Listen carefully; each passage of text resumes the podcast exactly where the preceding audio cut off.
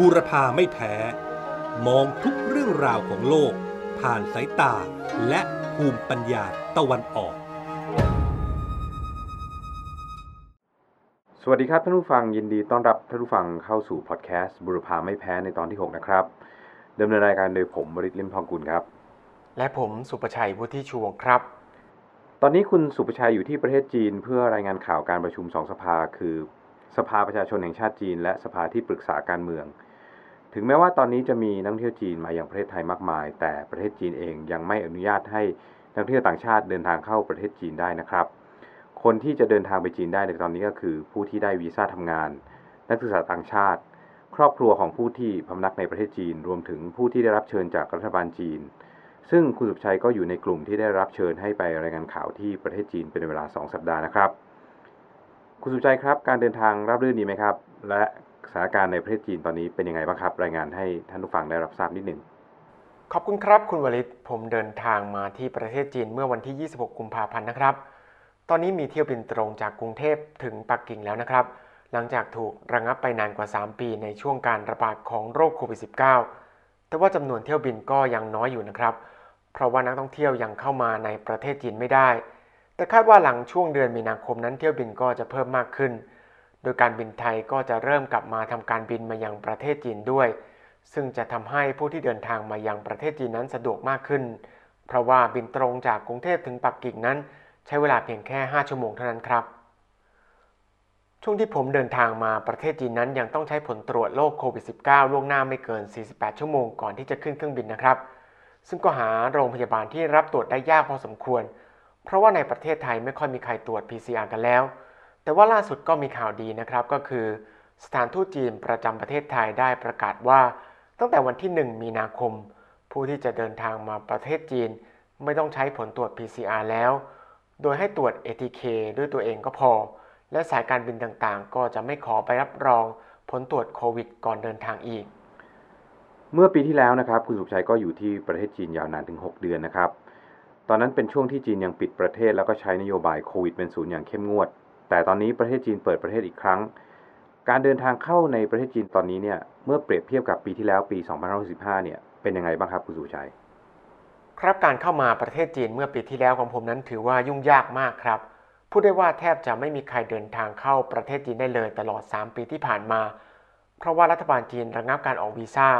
ยกเว้นคนที่มีความจำเป็นอย่างยิ่ง หรือคนที่ได้รับเชิญจากทางการจีนเท่านั้น มาตรการในปีที่แล้วนั้นเข้มงวดอย่างยิ่งนะครับ เป็นต้นว่าจำนวนเที่ยวบินนั้นมีน้อยมาก อาจจะเดือนละ 3-4 เที่ยวบิน และราคาก็แพงอย่างไม่น่าเชื่อ คือเป็นแสนบาทเลยนะครับ หรือว่าแพงกว่าจากราคาปกตินั้น 10 เท่าตัว แต่ถึงแม้ราคาตั๋วจะแพงสุดโหดอย่างนี้ การจองตั๋วก็ไม่ใช่เรื่องง่าย ๆนะครับ เพราะว่ามีชาวจีนที่ตกค้างอยู่ในต่างประเทศนานกว่า 3 ปี และต้องการกลับบ้าน คนจีนเหล่านั้นบอกกับผมนะครับว่า ตั๋วแพงและยังเลือกไม่ได้ เพราะว่ามีแค่เดือนละไม่กี่เที่ยวบิน ก็ว่าต้องรีบๆจอง เพื่อที่จะลอยลงในเมืองไหนก็ได้ในประเทศจีน เมื่อกักตัวเสร็จแล้ว จึงเดินทางต่อไปยังบ้านของตัวเอง ภายใต้มาตรการโควิดเป็นศูนย์นะครับทำให้การบินตรงนั้นทำไม่ได้ คือผู้ที่จะเดินทางเข้าประเทศจีนไม่สามารถบินตรงไปยังเมืองจุดหมายได้ ต้องแวะกักตัวที่เมืองรองเมืองใดเมืองหนึ่งก่อนนะครับ เมื่อกักตัวครบแล้วจึงเดินทางต่อไปยังเมืองเป้าหมายได้ อย่างเช่นผมเมื่อปีที่แล้วนั้นจะเดินทางมาที่กรุงปักกิ่ง ก็ต้องไปกักตัวที่เมืองฉางซามณฑลฮูหนาน ครบ 14 วันก่อนนะครับ จึงค่อยเดินทางเข้ามายังกรุงปักกิ่งได้ นอกจากนี้ทางการจีนยังใช้ระบบรหัสสุขภาพ คือถึงแม้ว่าจะได้รับวีซ่าซื้อตั๋วเครื่องบินแล้ว ก็ยังไม่สามารถขึ้นเครื่องบินไปยังประเทศจีนได้นะครับ ถ้าหากไม่มีรหัส QR code สีเขียว เพื่อยืนยันว่าปลอดเชื้อ การจะได้รับรหัสสุขภาพนั้นเป็นเรื่องที่ยุ่งยากมากนะครับ ในปีที่แล้วก่อนออกเดินทาง ผมต้องตรวจหาเชื้อถึง 3 ครั้ง คือตรวจ PCR 2 ครั้ง 48 ชั่วโมง และ 24 ชั่วโมงก่อนออกเดินทาง และก่อนที่จะขึ้นเครื่องบิน 12 ชั่วโมง ก็ยังต้องตรวจ ATK อีกครั้งหนึ่ง และที่ยุ่งยากยิ่งกว่านั้นก็คือ การตรวจนั้นจะต้องใช้ผลตรวจจากโรงพยาบาล 2 แห่งที่แตกต่างกัน และต้องเป็นโรงพยาบาลที่อยู่ในรายชื่อที่สถารทูตจีนกำหนดเท่านั้น ซึ่งในกรุงเทพนั้นมี 26 โรงพยาบาล และในต่างจังหวัดมี 7 โรงพยาบาล ค่าใช้จ่ายในการตรวจนั้น 3 ครั้งก็เกือบจะ 10,000 บาททีเดียวเมื่อได้ผลตรวจทั้ง 3 ครั้งแล้วทางสถานทูตจึงจะออกรหัสสุขภาพสีเขียวให้ ไปขึ้นเครื่องบินได้ แต่ว่าตอนนี้มาตรการเหล่านี้ที่ถูกเปรียบเทียบว่ายากยิ่งกว่าฝากกำแพงเมืองจีนนั้น ตอนนี้มาตรการถูกยกเลิกไปเกือบทั้งหมดแล้ว จะเหลือก็เพียงวีซ่านักท่องเที่ยว ซึ่งคงต้องรออีกสักพักหนึ่งนะครับ ถึงจะเปิดประเทศอย่างเต็มที่ให้เข้ามาเที่ยวในเมืองจีนกันได้ ผมรู้มาว่าในช่วงที่จีนใช้มาตรการโควิดเป็นศูนย์แม้แต่คนที่เคยติดเชื้อโควิดมาก่อน ก็เข้าประเทศจีนไม่ได้ใช่ไหมครับคุณสุภชัยครับ ใช่ครับคุณวลิตมีช่วงหนึ่งนะครับ ที่รัฐบาลจีนกำหนดว่านอกจากการตรวจ PCR แล้ว ยังต้องตรวจแอนติบอดีในเลือด เพื่อหาว่าเคยมีประวัติการติดเชื้อหรือไม่ ทางการจีนนั้นใช้มาตรฐานการตรวจที่เข้มงวดกว่าประเทศอื่นนะครับ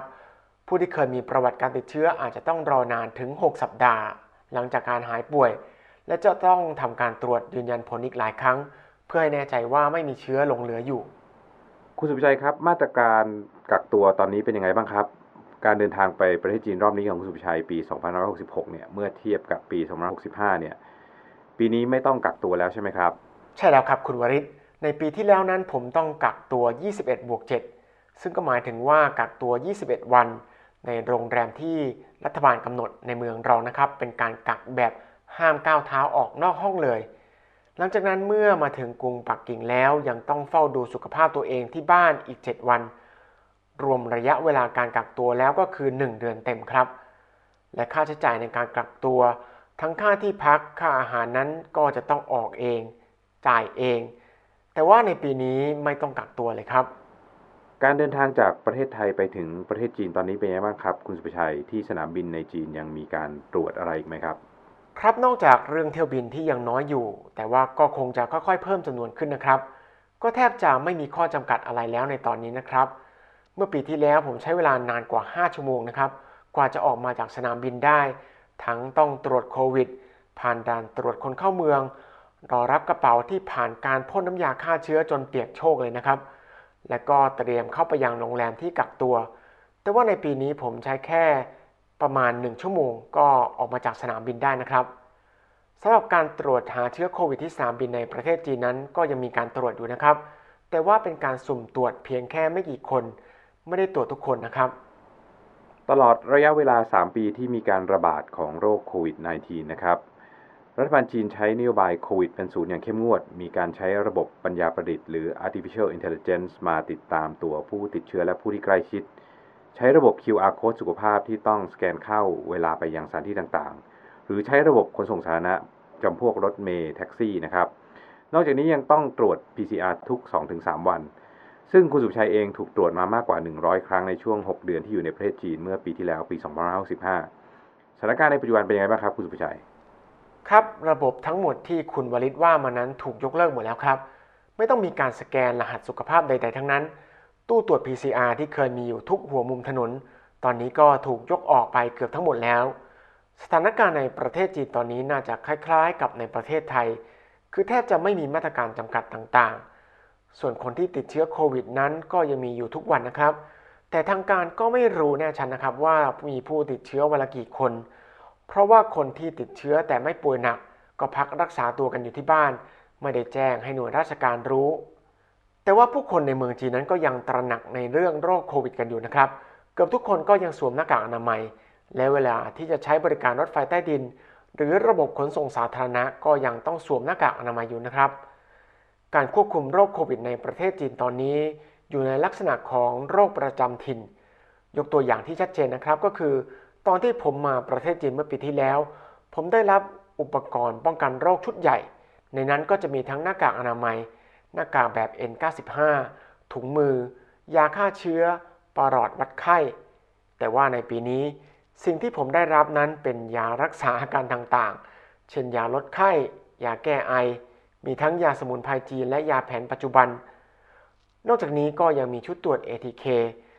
ซึ่งแต่ก่อนนั้นการตรวจ ATK ด้วยตัวเองนั้นเป็นสิ่งที่ไม่ได้รับการยอมรับจากทางการจีนนะครับ ทุกคนจะต้องไปตรวจ PCR จากสถานที่ที่จัดไว้เท่านั้น นี่ก็แสดงว่า รัฐบาลจีนได้ปรับนโยบายการควบคุมโรคจากเดิมที่ต้องทำตามมาตรการที่ภาครัฐกำหนด มาเป็นการให้ประชาชนดูแลตัวเอง รักษาตัวเองครับ คุณสุภชัยกลับมาในประเทศไทยเนี่ยในช่วงเดือนธันวาคม 2565 นะครับ ก่อนที่รัฐบาลจีนจะยกเลิกมาตรการโควิดเป็นศูนย์พอมีมาตรการผ่อนปรนนะครับ ในประเทศจีนก็มีผู้ติดเชื้อเพิ่มขึ้นอย่างรวดเร็วทราบข่าวว่ามากกว่า 200 ล้านคนนะครับมีคนจีนเล่าให้คุณสุชัยฟังไหมครับว่าสถานการณ์ตอนที่โควิดระบาดหนักในประเทศจีนเนี่ยเป็นยังไงบ้างครับ ครับคนจีนทุกคนที่ผมได้พบนั้นก็บอกว่าติดเชื้อโควิดแล้ว ส่วนใหญ่ก็จะบอกว่ามีไข้อยู่ 2-3 วัน แต่ว่าก็ต้องพักฟื้นอยู่ราว 10 วันนะครับ จึงจะกลับมามีผลตรวจเป็นลบ หลายคนบอกว่าหลังจากหายป่วยแล้วก็ยังมีอาการเหนื่อยง่าย อ่อนเพลีย หายใจไม่เต็มอิ่ม แต่ว่าถ้าดูแลสุขภาพดีๆ อาการเหล่านี้ก็น่าจะค่อยๆดีขึ้นนะครับ ตอนนี้คนที่ติดเชื้อกลายเป็นคนส่วนใหญ่ของสังคมไปแล้วนะครับ มีการประเมินกันว่าในเมืองใหญ่ ๆ อย่างเช่นในกรุงปักกิ่งนั้น ประชาชนน่าจะติดเชื้อไปแล้วร้อยละ 70-80 โดยเฉพาะในช่วงเดือนธันวาคมถึงมกราคมนั้น ผู้ติดเชื้อเพิ่มขึ้นเร็วแบบไม่น่าเชื่อ นี่ก็แสดงถึงความน่ากลัวนะครับของโรคระบาด ที่ทวีคูณเมื่อเทียบกับจำนวนประชากร 1,400 ล้านคนของประเทศจีน ลองคิดดูนะครับว่า ในช่วงที่เชื้อไวรัสยังรุนแรง เช่น เชื้อสายพันธุ์เดลต้านั้น ถ้าทางการจีนไม่ได้ใช้มาตรการควบคุมที่เข้มงวด น่าจะต้องมีผู้ป่วยหนักและผู้เสียชีวิตจำนวนมากทีเดียวนะครับ นักวิชาการในจีนบอกนะครับว่าตอนนี้ประเทศจีนน่าจะมีภูมิคุ้มกันหมู่ หรือว่า herd immunity แล้ว แต่ว่าประเทศอื่นๆ นั้นใช้เวลาในการสร้างภูมิคุ้มกันหมู่เกือบ 3 ปี แต่ว่าประเทศจีนนั้นใช้เวลาแค่ไม่ถึง 3 เดือนนะครับ คุณสุภชัยครับ บรรยากาศภายในกรุงปักกิ่งตอนนี้เป็นไงบ้างครับ เข้าสู่สภาวะปกติหรือยัง ครับเมื่อวานนี้ผมได้ออกไปสำรวจกรุงปักกิ่ง พบว่าตามถนนหนทางในช่วงเช้ากับช่วงเย็นนั้น รถติดนะครับ รถไฟใต้ดินก็มีผู้โดยสารหนาแน่น แสดงว่าผู้คนนั้นกลับเข้ามาทำงานและออกนอกบ้านกันแล้ว ร้านอาหารบางร้านต้องเข้าคิวนานกันเป็นชั่วโมงชั่วโมงเลยนะครับ พนักงานร้านค้าในย่านท่องเที่ยวบอกว่า ในช่วงสุดสัปดาห์นั้น ผู้คนออกมาเดินเที่ยวแน่น จนแทบจะเบียดเสียดจนเข้าร้านไม่ได้เลยนะครับ ร้านค้าหลายร้านยังติดประกาศรับสมัครพนักงานด่วนอีกด้วยนะครับ เพราะว่าลูกค้ามีเยอะมากพนักงานไม่เพียงพอ ผมยังได้คุยกับเพื่อนชาวจีนด้วยนะครับ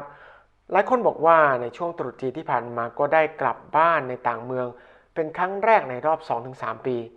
แล้วก็อีกหลายคนก็ได้พาครอบครัวไปเที่ยวกัน การเดินทางในตอนนี้ไม่มีข้อจำกัดใด ๆ แล้วนะครับ เรียกได้ว่าภายในประเทศจีนหวนคืนสู่สภาวะปกติแล้ว จะเหลือแค่แค่ยังไม่มีนักท่องเที่ยวต่างชาติเข้ามาเท่านั้น คุณสุภชัยครับสำหรับกลุ่มผู้สื่อข่าวที่ไปรายงานข่าวการประชุมสองสภาของประเทศจีน น่าจะเป็นชาวต่างชาติกลุ่มแรก ๆ เลย ที่ได้เข้าไปในจีนหลังการเปิดประเทศจีนอีกครั้งเนี่ยบรรดาผู้สื่อข่าวต่างชาติมีการพูดถึงบรรยากาศในจีนตอนนี้ยังไงบ้างครับ ผมได้คุยกับผู้สื่อข่าวต่างชาติหลายคนนะครับ ทั้งคนที่เคยมาประเทศจีนแล้ว และคนที่มาเป็นครั้งแรก ทุกคนบอกว่าการเดินทางราบรื่นมาก ชีวิตประจำวันก็ไม่เผชิญข้อจำกัดมากมายเหมือนช่วงคุยโรคโควิดนะครับ เมื่อถามว่ากังวลเรื่องโควิดในประเทศจีนไหม พวกเขาก็บอกว่า จีนรับมือการระบาดได้ดี รู้สึกได้ถึงความตระหนักของผู้คนตั้งแต่มาถึงสนามบินในประเทศจีน ตอนนี้ผู้คนส่วนใหญ่ก็ยังสวมหน้ากากอนามัยอยู่ ผู้สื่อข่าวส่วนใหญ่ก็ไม่ค่อยกังวลว่าจะติดเชื้อโควิดในประเทศจีน เพราะว่าตัวเองมีภูมิคุ้มกันแล้ว ได้รับวัคซีนแล้ว และบางคนก็ได้เตรียมยามาด้วยนะครับ คุณสุภชัยจะไปติดตามการประชุมสองสภาของจีนที่จะเริ่มต้นในวันที่ 4 มีนาคมนี้นะครับ การประชุมครั้งนี้มีความสำคัญยังไงบ้างครับ แล้วก็คาดว่าจะมีประเด็นอะไรที่น่าสนใจบ้างครับ ครับการประชุมสองสภาก็คือสภาประชาชนแห่งชาติจีน และสภาปรึกษาการเมือง ในครั้งนี้สำคัญ เพราะว่าเป็นการประชุมครั้งแรก หลังการประชุมใหญ่สมัชชาพรรคคอมมิวนิสต์จีนครั้งที่ 20 เมื่อปีที่แล้วนะครับ ในครั้งนี้จะมีการแต่งตั้งนายกรัฐมนตรีคนใหม่ คณะรัฐบาลชุดใหม่ รวมทั้งตำแหน่งสำคัญต่างๆนะครับ นอกจากนี้สภาประชาชนจีนจะลงมติรับรองกฎหมายต่างๆ และก็อาจจะมีการจัดตั้งหรือเปลี่ยนแปลง โครงสร้างองค์กรของกระทรวงกับวงกรมต่างๆ หน่วยราชการต่างๆ ด้วยนะครับสำหรับประเด็นที่น่าจับตาก็คือมาตรการฟื้นฟูเศรษฐกิจหลังโควิด การกระตุ้นการใช้จ่ายของประชาชน และการสนับสนุนการลงทุนต่างๆ ซึ่งผมก็ได้ทราบจากทางหน่วยงานของทางจีนนะครับว่า จะมีมาตรการเหล่านี้อย่างแน่นอน แต่ว่ารายละเอียดนั้นจะเปิดเผยหลังการพิจารณาของคณะรัฐบาลชุดใหม่ โดยที่นายกรัฐมนตรีจีนคนใหม่นั้นก็จะแถลงข่าว และตอบคำถามของผู้สื่อข่าวเป็นครั้งแรกด้วยครับ ตอนนี้ประเทศจีนได้เปิดประเทศอีกครั้ง และกำลังจะมีการประชุมครั้งสำคัญที่เทียบได้กับการประชุมรัฐสภานะครับ มีการแถลงนโยบายด้วยนะครับ คุณสุภชัยจะไปติดตามการประชุมครั้งนี้นะครับ เพื่อหาคำตอบว่าคนไทยอยากรู้ว่ามีอะไรบ้าง เช่น คนไทยจะไปเที่ยวเมืองจีนได้เมื่อไหร่ โครงการความร่วมมือระหว่างไทยจีน เช่น รถไฟความเร็วสูงเนี่ยจะเป็นยังไง รวมทั้งนโยบายกระตุ้นเศรษฐกิจของจีนเนี่ยที่จะส่งผลต่อเศรษฐกิจของโลกและของประเทศไทยด้วยเนี่ย ทั้งหมดนี้เนี่ยเดี๋ยวคุณสุภชัยนะครับจะมาเล่าให้เราฟังว่า เรื่องราวเป็นยังไงกันบ้างนะครับ แล้วก็สัปดาห์ถัดไปเนี่ยเราก็ยังเกาะติดเรื่องนี้อย่างใกล้ชิดเพราะเรามีคุณสุภชัยอยู่ที่กรุงปักกิ่งนะครับ ทั้งหมดนี้คือพอดแคสต์จากบรูพาไม่แพ้นะครับ มองทุกเรื่องราวของโลกผ่านสายตาและภูมิปัญญาตนออก ไว้พบกันใหม่สัปดาห์หน้านะครับ สวัสสวัสดีครับดีครับบูรพาไม่แพ้มองทุกเรื่องราวของโลก ผ่านสายตาและภูมิปัญญาตะวันออก